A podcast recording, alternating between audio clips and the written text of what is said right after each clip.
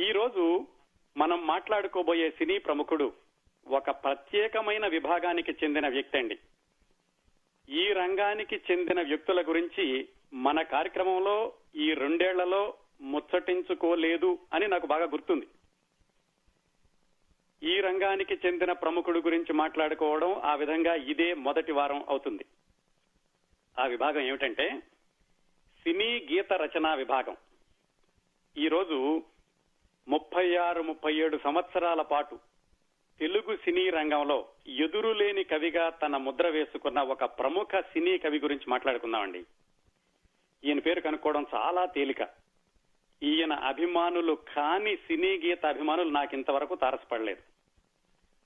ఆధారాలు జాగ్రత్తగా వినండి. తెలుగు పాటకి సరికొత్త నడకలు నేర్పిన మహానుభావుడు ఈయన. పాటల్ని అత్యంత వేగంగా రాయడంలో అందివేసిన చేయి అని పేరు తెచ్చుకున్నారు. అత్యద్భుతం అనిపించేటటువంటి ఈయన రాసిన పాటలు చాలా వరకు పది పదిహేను నిమిషాలు మహా అయితే అరగంటలో రాశారు అని ఆయనతో కలిసి పనిచేసిన వాళ్ళు పదే పదే చెబుతూ ఉంటారు. ఈయన సినీ రంగ ప్రవేశం చేసే వరకు తెలుగు సినిమాల్లో పాటల విభాగం ఎలా ఉండేదంటే హాస్య గీతాలు అనగానే కొసరాజు గారు యుగళ గీతాలు అనగానే సి నారాయణ రెడ్డి గారు. వీణ పాటలు అనగానే దాశరథి గారు. కాస్త గిమ్మిక్స్ ఉండే పదాలతో రాసే పాటలు అంటే ఆరుద్ర గారు. అతి తేలిక పదాలతో లోతైన భావాలు పొదిగే పాటలు రాయాలి అంటే ఆత్రేయ గారు. కాస్త గ్రాంధిక పదాల పోహళింపు ఉన్న పాటలు రాయాలంటే దేవులపల్లి కృష్ణశాస్త్రి గారు. విప్లవ గీతాలు రాయాలంటే శ్రీశ్రీ గారు. ఇట్లా ఒక్కొక్క కవికి ఒక్కొక్క ప్రత్యేకమైన విభాగం ఉన్న పాటలు రాసేవాళ్ళుగా కనిపించేవాళ్ళు. అయితే ఈ రోజు మనం మాట్లాడుకోబోయే గీత రచయిత సినీ ప్రవేశం చేశాక దాదాపుగా మిగతా వాళ్ళందరూ కూడా కొంచెం అతిశయోక్తిగా ఉంటుంది. మిగతా వాళ్ళందరూ కూడా కళాలు మూసేసుకున్న పరిస్థితి వచ్చింది. ఎందుకంటే ఎటువంటి పాటనైనా సరే ఈయన కలం అలవోకగా జాలువారేది. శృంగారం భక్తి ముక్తి రక్తి విషాద గీతాలు ప్రబోధ గీతాలు అచ్చ తెలుగు పదాలు సంస్కృత భూయిష్టమైన అలంకారాలు ఒకటేమిటండి అన్ని రకాల పాటలతోటి ఈయన స్వరనాట్యం చేయించిన మహానుభావుడు. గుండెల్ని పిండేసే బరువై అత్యుత్తమ సాహిత్య విలువ గల పాటలు ఎలా రాశారో అట్లాగే హద్దులు దాటిన శృంగార గీతాలు రెండర్థాల ఇబ్బంది లేకుండా ఒకే అర్థంతో ఆశ్లీలత ధరించే పాటలు కూడా అలాగే రాశారు. అంటే సినీ గీత సరస్వతిని రోదసిలోనూ నిలబెట్టారు ఒక్కోసారి పాతాళం అంచులకి తీసుకెళ్ళారు. ఏం చేసినా ఎలా రాసినా ఆయనకి చెల్లింది. ఆయన ప్రత్యేకతలని ఇంతవరకు ఎవరు అందుకోలేకపోవడం కాదు సరికదా? ఆ దరిదాపులకు కూడా వెళ్ళలేదు అంటే కొంచెం అతిశయోక్తిగా అనిపిస్తుంది కానీ దానిలో చాలా వాస్తవం ఉందండి. ఈ రోజు మనం మాట్లాడుకోబోయే గీత రచయిత ప్రముఖ సినీ కవి వేటూరి సుందరరామూర్తి గారండి.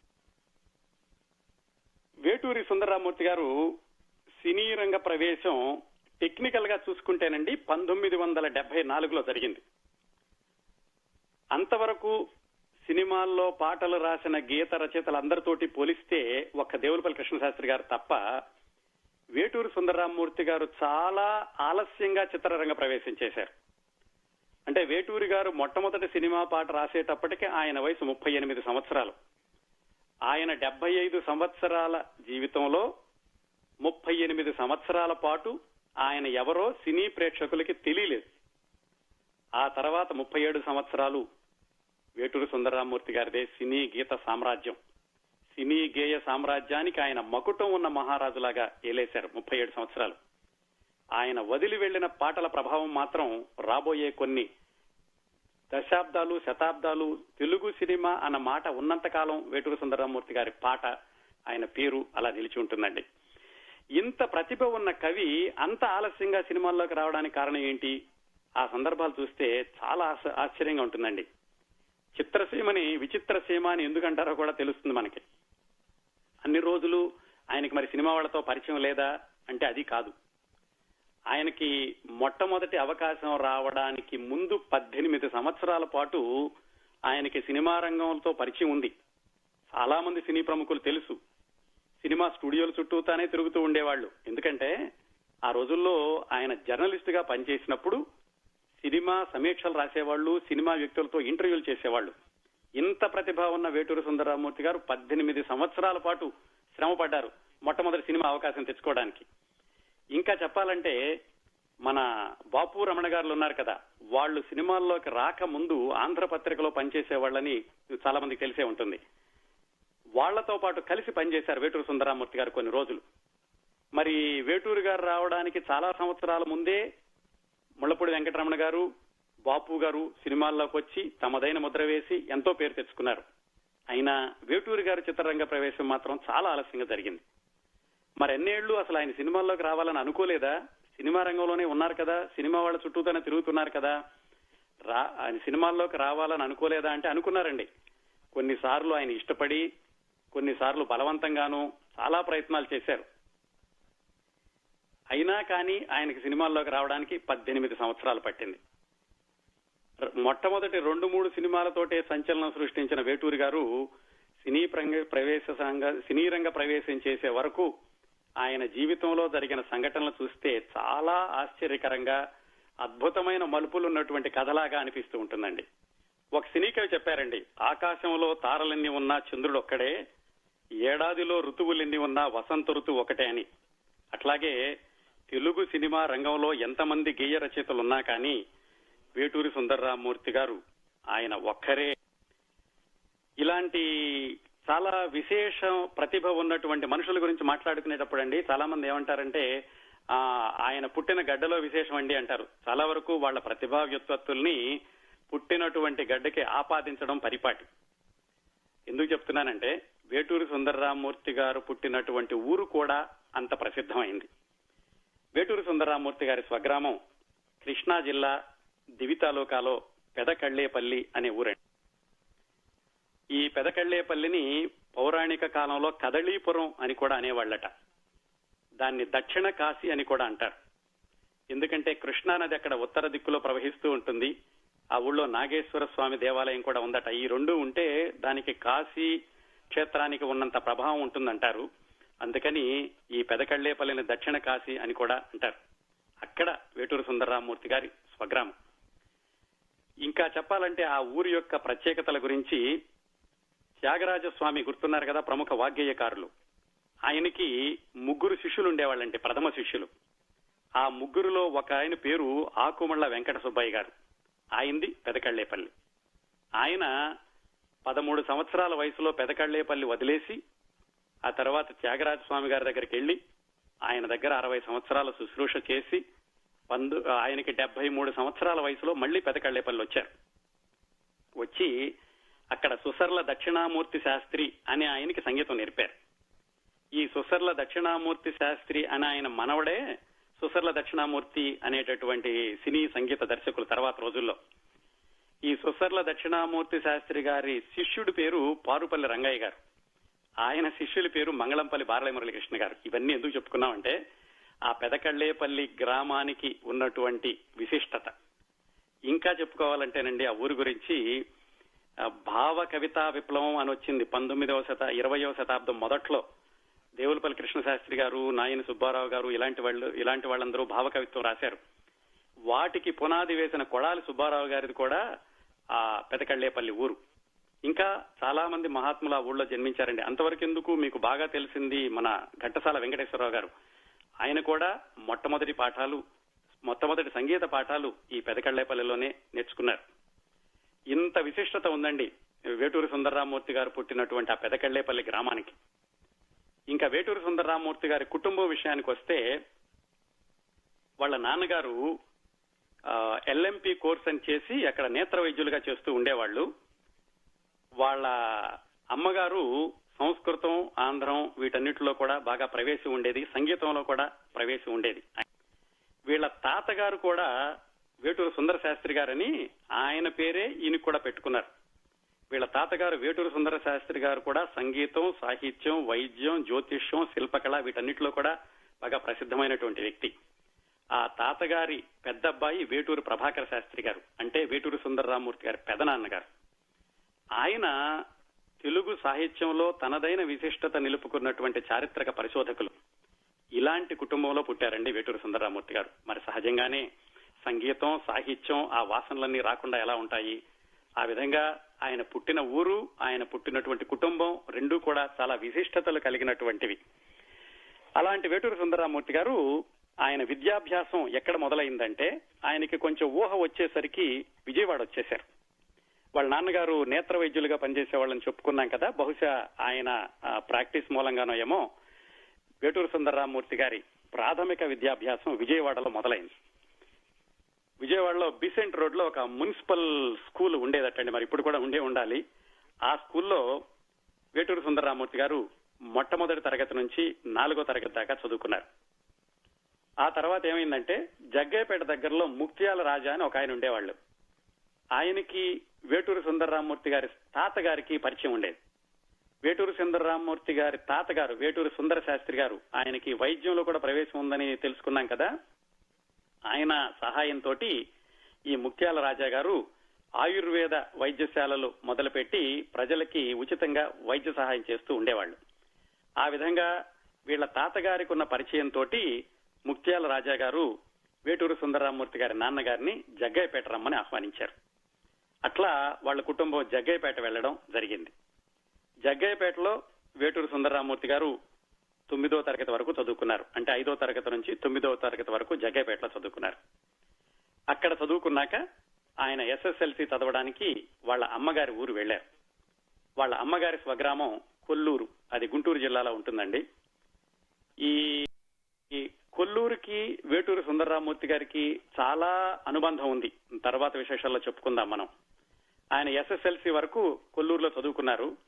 ఇన్ని రోజులు ఏమిటంటే ఆయన ప్రాథమిక విద్యాభ్యాసం కానీ హై స్కూల్లో కానీ కేవలం మామూలుగా అందరూ చదువుకునే చదువు చదువుకోవడమే తప్ప ఆయన ప్రత్యేకంగా ఒక కావ్యాలు కానీ పౌరాణిక గ్రంథాలు ఉపనిషత్తులు వేదాలు ఇలాంటివి చదువుకోలేదండి.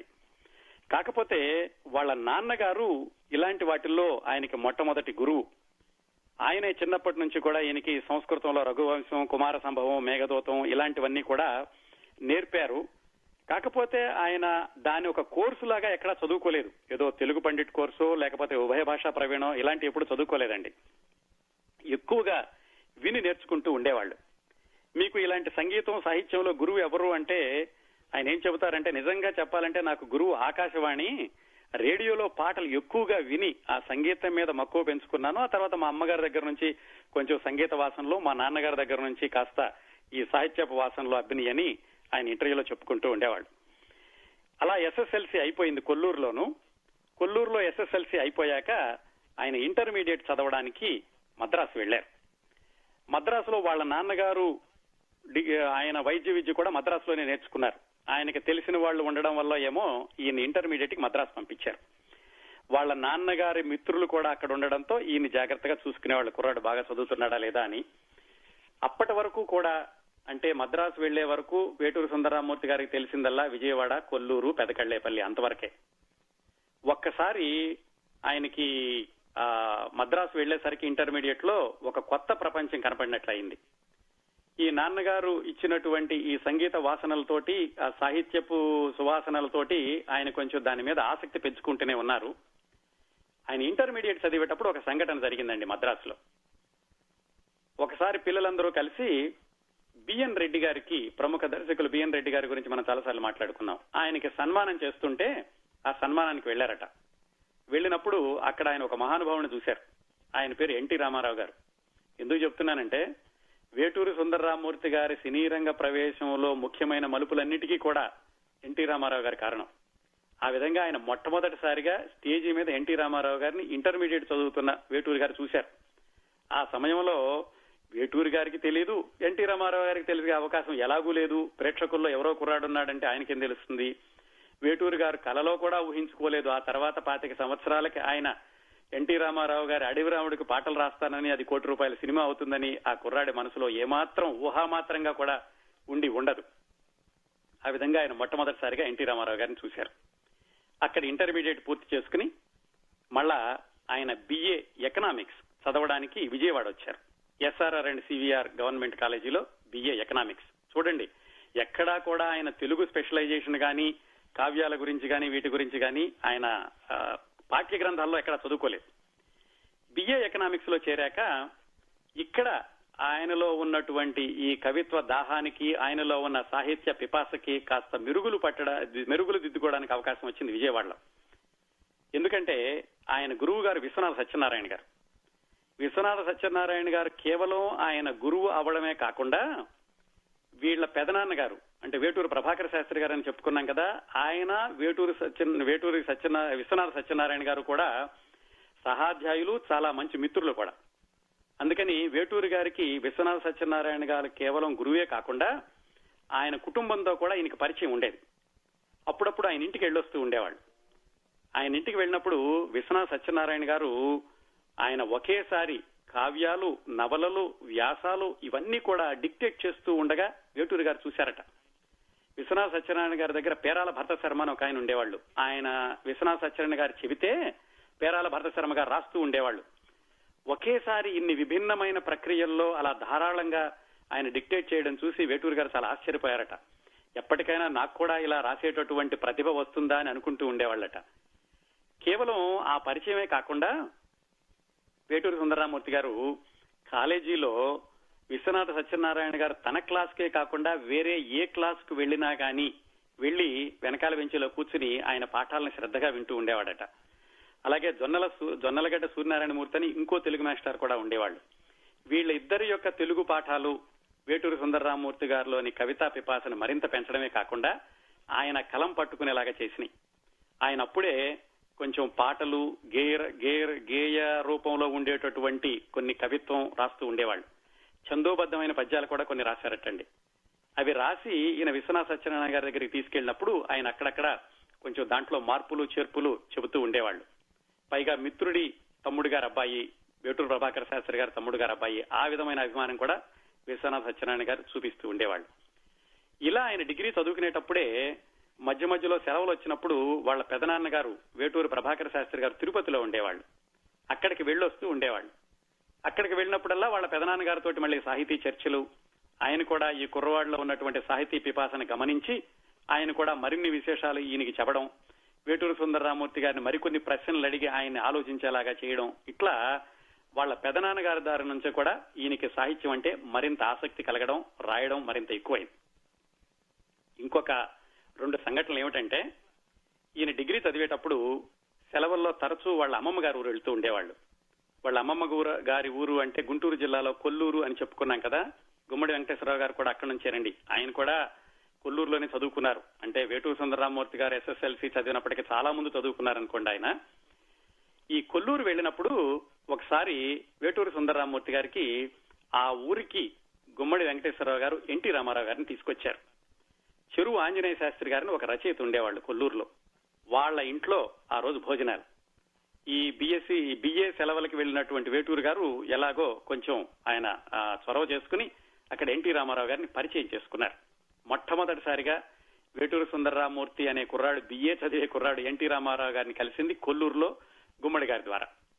అక్కడ కలిసినప్పుడు ఎన్టీ రామారావు గారు అడిగారట ఏం బాబు ఎక్కడ చదువుతున్నామని ఈయన చెప్పారు ఎస్ఆర్ఆర్ సివిఆర్ అనగానే మీకు విశ్వనాథ సత్యనారాయణ గారు వస్తారా? అంటే ఎందుకంటే విశ్వనాథ సత్యనారాయణ గారు ఎన్టీ రామారావు గారికి కూడా తెలుగు తెలుగు బోధించారు. ఆ విధంగా వాళ్ళిద్దరూ కాసేపు విశ్వనాథ సత్యనారాయణ గారి గురించి తెలుగు గురించి మాట్లాడారట.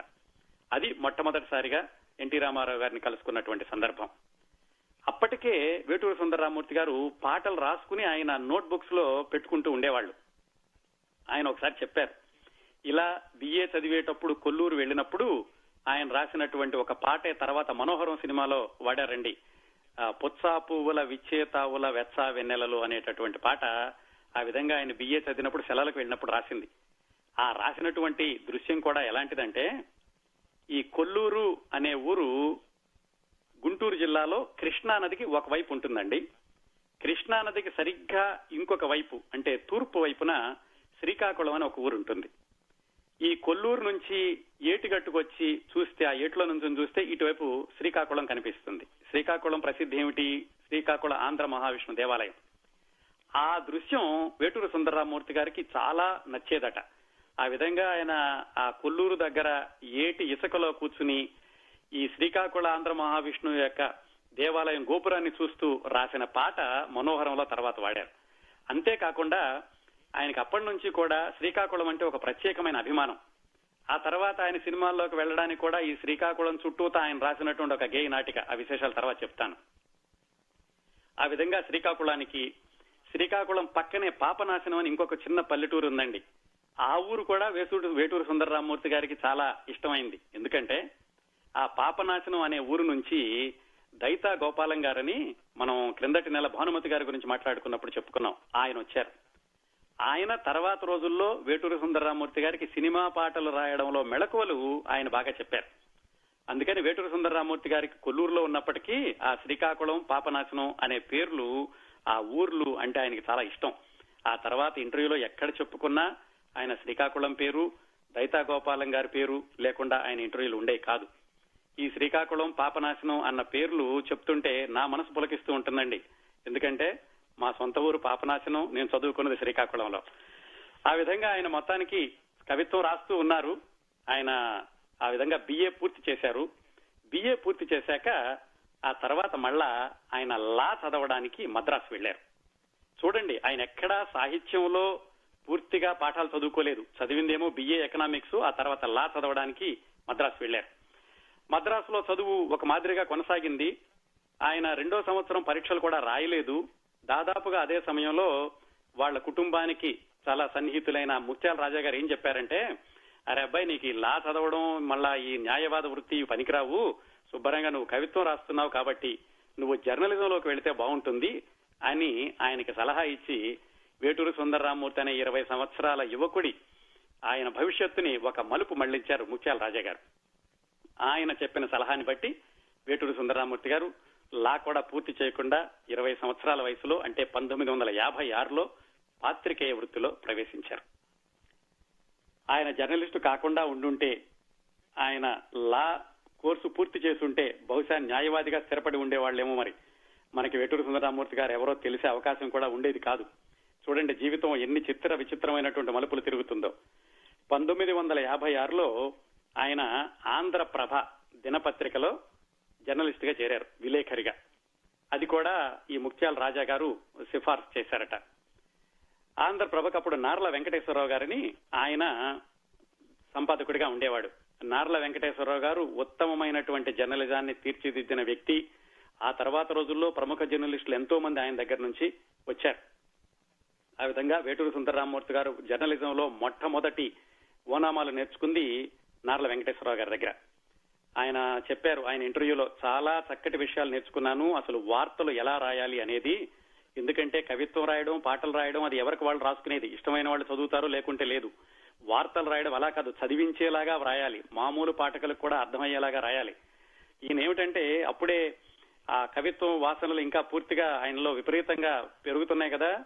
అందుకని వార్తలు రాసేటప్పుడు కూడా అలాంటి శీర్షిక పెడుతుంటే నార్ల వెంకటేశ్వరరావు గారు చెప్పేవాళ్ళట ఒకసారి వేటూరు సుందరరామూర్తి గారు వదంతుల తంతు అని ఒక న్యూస్ హెడ్డింగ్ పెట్టారట.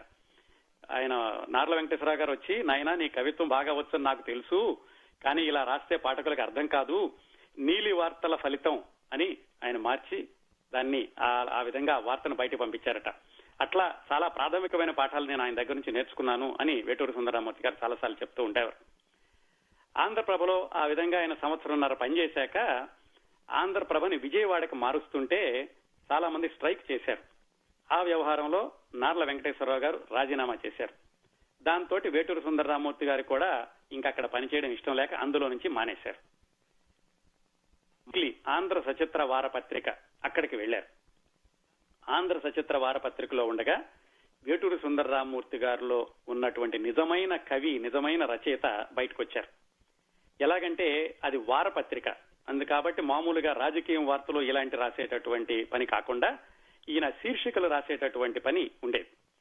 ఆ ఆంధ్రపత్రికలో పనిచేసేటప్పుడే ఈయనతో పాటుగా ముళ్ళపూడి వెంకటరమణ గారు కూడా అక్కడ సబైటర్గా పనిచేసేవాళ్ళు బాపు గారు అక్కడ బొమ్మలు ఇస్తూ ఉండేవాళ్ళు వేటూరు సుందరరామూర్తి గారు ఆంధ్రపత్రికలో మామూలు శీర్షికలు రాస్తూ సినిమా వార్తలు రాయడానికి సినిమా ఇంటర్వ్యూలు చేయడానికి సినిమా సమీక్షలు రాయడానికి కూడా ఇన్ని పెట్టారు. ఆ పని మీద ఆయన స్టూడియోలకి వెళ్ళొస్తూ ఉండేవాళ్ళు సినిమా ప్రముఖుల్ని కలుసుకుంటూ ఉండేవాళ్ళు. ఆ క్రమంలోనే ఒకసారి కొడవటిగట్టి కుటుంబరావు గారు వేటూరు సుందరరామూర్తి గారిని ఎన్టీ రామారావు గారికి పరిచయం చేశారు. ఎప్పుడో ఈయన బిఏ చదివేటప్పుడు అంతకు మూడు నాలుగు సంవత్సరాల క్రితం కొల్లూరులో క్లుప్తంగా కలుసుకున్నారు కానీ అది అంత గుర్తు పెట్టుకునేటటువంటి పరిచయం కాదు. ఇప్పుడు కలుసుకున్నప్పుడు ఈయన పాత్రికేయుడు అని పరిచయం చేశారు. ఆయన అడిగారట ఏ ఊరు మీది? అంతే పెదకళ్ళేపల్లి అనగానే ఎన్టీ రామారావు గారి కృష్ణా జిల్లాలో ఉన్న ప్రతి ఊరు కరతల మలకమే. ఆయన గుర్తు చేసుకున్నారట ఓహో నువ్వు కూడా కృష్ణా జిల్లాలో మా ఊరికి దగ్గర నుంచి వచ్చిన వాడివా అని. ఆ పరిచయం అయిపోయాక అది కొనసాగుతూ వచ్చింది ఈయన ఆంధ్రపత్రికలో ఉన్నన్ని రోజులు. ఎలాగంటే ఆంధ్రపత్రికలో ఒకసారి సీతారామ కళ్యాణం సినిమా విడుదలైనప్పుడు రామరావణీయం సీతారామ కళ్యాణం అని వేటూరు సుందరరామూర్తి గారు ఆ సినిమా గురించి కొంచెం ఘాటుగా సమీక్ష రాశారట. ఇందులో రావణుడు ఎక్కువగా కనపడతాడు రామారావు గారు ఎక్కువగా కనపడతారు సీతా కళ్యాణం సీతారామ కళ్యాణం కంటే కూడాను అని. అది చదివి ఆ తర్వాత కలుసుకున్నప్పుడు ఎన్టీ రామారావు గారు చెప్పారట ఏమండి మీరు చాలా బాగా రాశారు కానీ కొంచెం అంత ఘాటుగా అవసరం లేదేమో అని అన్యాపదేశంగా చెప్పారట వేటూరు గారితోటి అది ఒక సందర్భం. ఇంకొకసారి ఈయన తారక రాముని నయనానంద స్వరూపం సంథింగ్ అలాంటి హెడ్డింగ్ ఏదో పెట్టి ఎన్టీ రామారావు గారి గురించి ప్రత్యేకమైనటువంటి వ్యాసం రాశారట. అది కూడా రామారావు గారికి బాగా నచ్చింది. ఇవన్నీ ఎందుకంటే వీటన్నింటి మూలాన ఎన్టీ రామారావు గారికి వేటూరు సుందరరామూర్తి అనే కుర్రాడిలో ఉన్నటువంటి కవితా ప్రతిభ ఆయన గమనించడానికి అవకాశం దొరికింది. ఆ దాదాపుగా ఆ రోజుల్లోనే ఎన్టీ రామారావు గారు మద్రాసులో ఆంధ్ర పౌరుషం గురించి ఏదో నాటకం వేయడానికి అవసరమైతే ఎన్టీ రామారావు గారి దగ్గర ఉన్న ఒక వ్యక్తి వేటూరు సుందరరామూర్తి గారి దగ్గరికి వచ్చి ఒక పాట రాసి పెట్టమని అడిగారు. ఈయన ఒక పాట రాసి పెట్టారు. నిజానికి అది కనుక జరిగి ఉంటే ఎన్టీ రామారావు గారు వేసిన నాటకానికి పాట రాసిన మొట్టమొదటి రచయితగా వేటు సుందరరామూర్తి గారు పరిచయం అయి ఉండేవాళ్ళు. ఆ నాటకం తర్వాత వేయడం జరగలేదనుకోండి ఈ సంఘటనలన్నీ ఈయన ఆంధ్రపత్రికలో పనిచేస్తూ ఉండగా జరిగినాయి. కేవలం సినిమా వార్తలు సినిమా ఇవే కాకుండా ఆయన రాబిన్ హుడ్ అనే ఇంగ్లీష్ నవలని పిల్లల కోసం తెలుగులో రాశారు ఆంధ్రపత్రికలో సీరియల్గా అది రాసేటప్పుడు మధ్య మధ్యలో పిల్లల కోసం పాటలు కూడా చూపించారు ఇలా పిల్లల సీరియల్లో చిన్న పిల్లలకి అర్థమయ్యే పాటలు రాయడం అప్పట్లో కొత్తగా అందరినీ ఆకర్షించింది. ఎందుకు చెప్తున్నానంటే వేటూరు సుందరరామూర్తి గారికి పాటలు రాయడం అనేటటువంటి ఆసక్తి చాలా ఎక్కువగా ఉండేది అని తెలియజెప్పడానికి అంతేకాకుండా ఆయన ఆంధ్రపత్రికలో పనిచేస్తున్నప్పుడే జీవన రాగం అని అనురాధ డైరీ అని ఓ రెండు సీరియల్స్ కూడా రాశారు. మొత్తానికి ఆయన జర్నలిస్టుగా బాగా పదునుదేరారు ఆయనలోని సాహిత్య ఆయన సాహిత్య ప్రతిభని బయట పెట్టుకునే అవకాశం ఆంధ్రపత్రికలో ఉండగా జరిగింది. ఇదంతా ఇప్పుడు పంతొమ్మిది వందల యాభై ఎనిమిది నుంచి అరవై రెండు ఆ ప్రాంతాల వరకు. ఆ తర్వాత ఏమైందంటే ఈ ఆంధ్రపత్రిక ఆయన కారణాంతరాల వల్ల ఆంధ్రపత్రిక వదిలేసి విజయవాడ రావాల్సి వచ్చింది. విజయవాడ వచ్చి మళ్ళీ ఉద్యోగం వెతుక్కోవాలి. ఉద్యోగం అంటే ఏముంది? జర్నలిస్టే కదా మళ్ళాను. మళ్ళా జర్నలిజంలో ఉద్యోగం చేయాలంటే ఆయనకి తెలిసింది ఆంధ్రప్రభ. ఆంధ్రప్రభ ఆఫీస్కి వెళ్ళి అడిగితే అక్కడ నీలవరాజు వెంకటశేషయ్య గారని ఆయన ఉండేవాళ్ళు. ఆయన ఇప్పుడేం ఖాళీలు లేవు బాబు కానీ నువ్వు ఆంధ్రపత్రికలోను ఇంతకు ఇంతకుముందు మా ఆంధ్రప్రభలోనూ పనిచేసావు నీకు లేదు అని చెప్పడానికి నాకు మనసప్పట్లేదు ఒక పని చెయ్యి నిన్ను గుంటూరుకి విలేకరిగా నియమిస్తాను ఆ గుంటూరు నగరంలో జరిగేటటువంటి వార్తలన్నీ రాయి అని ఆయనకి ఉద్యోగం ఇచ్చారు. ఖాళీ లేకపోయినా కానీ ఆయన గుంటూరు కబుర్లు అనే శీర్షిక పెట్టి వార్తలు రాస్తూ ఉండేవాళ్ళు. ఆ రోజుల్లోనే వేటూరు సుందరరామూర్తి గారు చాలా వివాదాస్పదమైనటువంటి వార్తలు రాసేవాళ్ళట. అందరూ కూడా ఈ గుంటూరు కబుర్లు ఎప్పుడు వస్తాయా ఈయన ఎవరి గురించి రాస్తారా అని ఎదురు చూస్తూ ఉండేవాళ్ళు. ఈయన అంటే ఈయన పేరు తెలియదు అనుకోండి ఆ శీర్షిక రాసేటటువంటి జర్నలిస్టు అనుకుంటూ ఉండేవాళ్ళు. ఆ తర్వాత కొన్నాళ్ళకి కొన్ని నెలలకి ఈయన ఏం చేశారంటే హైదరాబాద్ పంపించారు.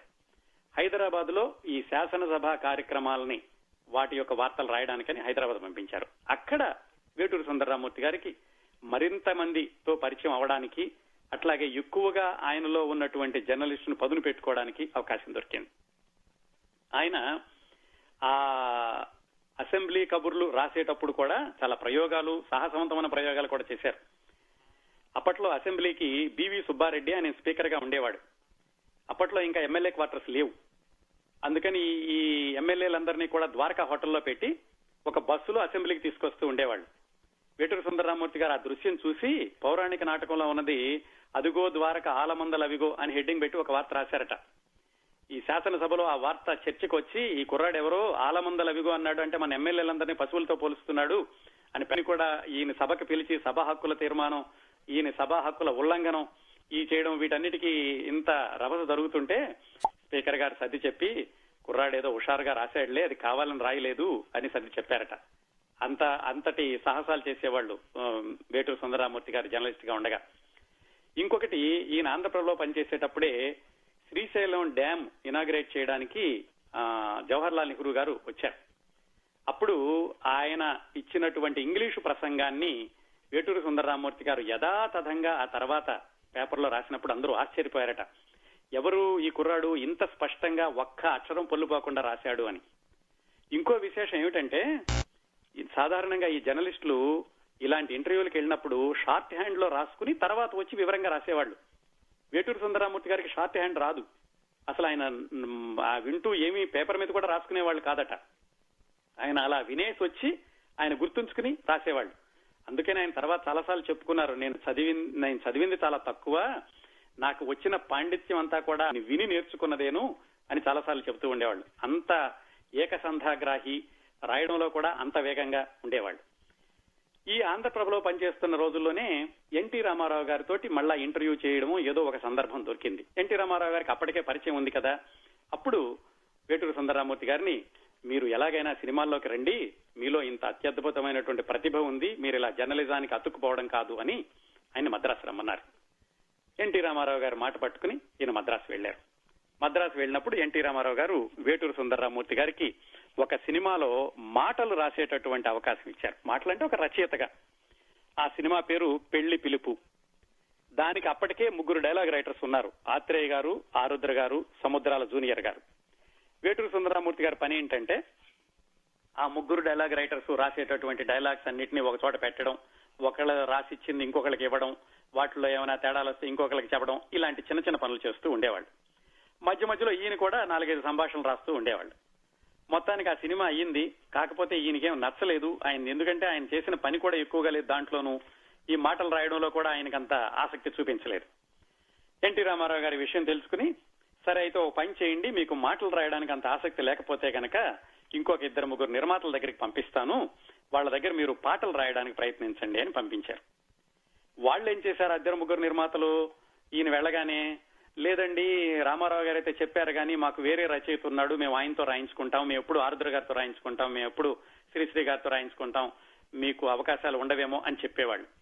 ఈ విధంగా ఎన్టీ రామారావు గారు వెళ్ళమండం అక్కడ వాళ్ళేమో రామారావు గారికి చెప్పలేక ఈయనకి అవకాశాలు ఇవ్వకపోవడం ఇవన్నీ చూసి ఈయన కొంచెం ఎట్లాగైనా బాధ అనిపించింది. ఎందుకు ఇక్కడ ఉండడం హాయిగా పత్రికల్లో ఉద్యోగం చేసుకుంటాను కదా అనుకుంటూ ఉన్నారు ఆయన.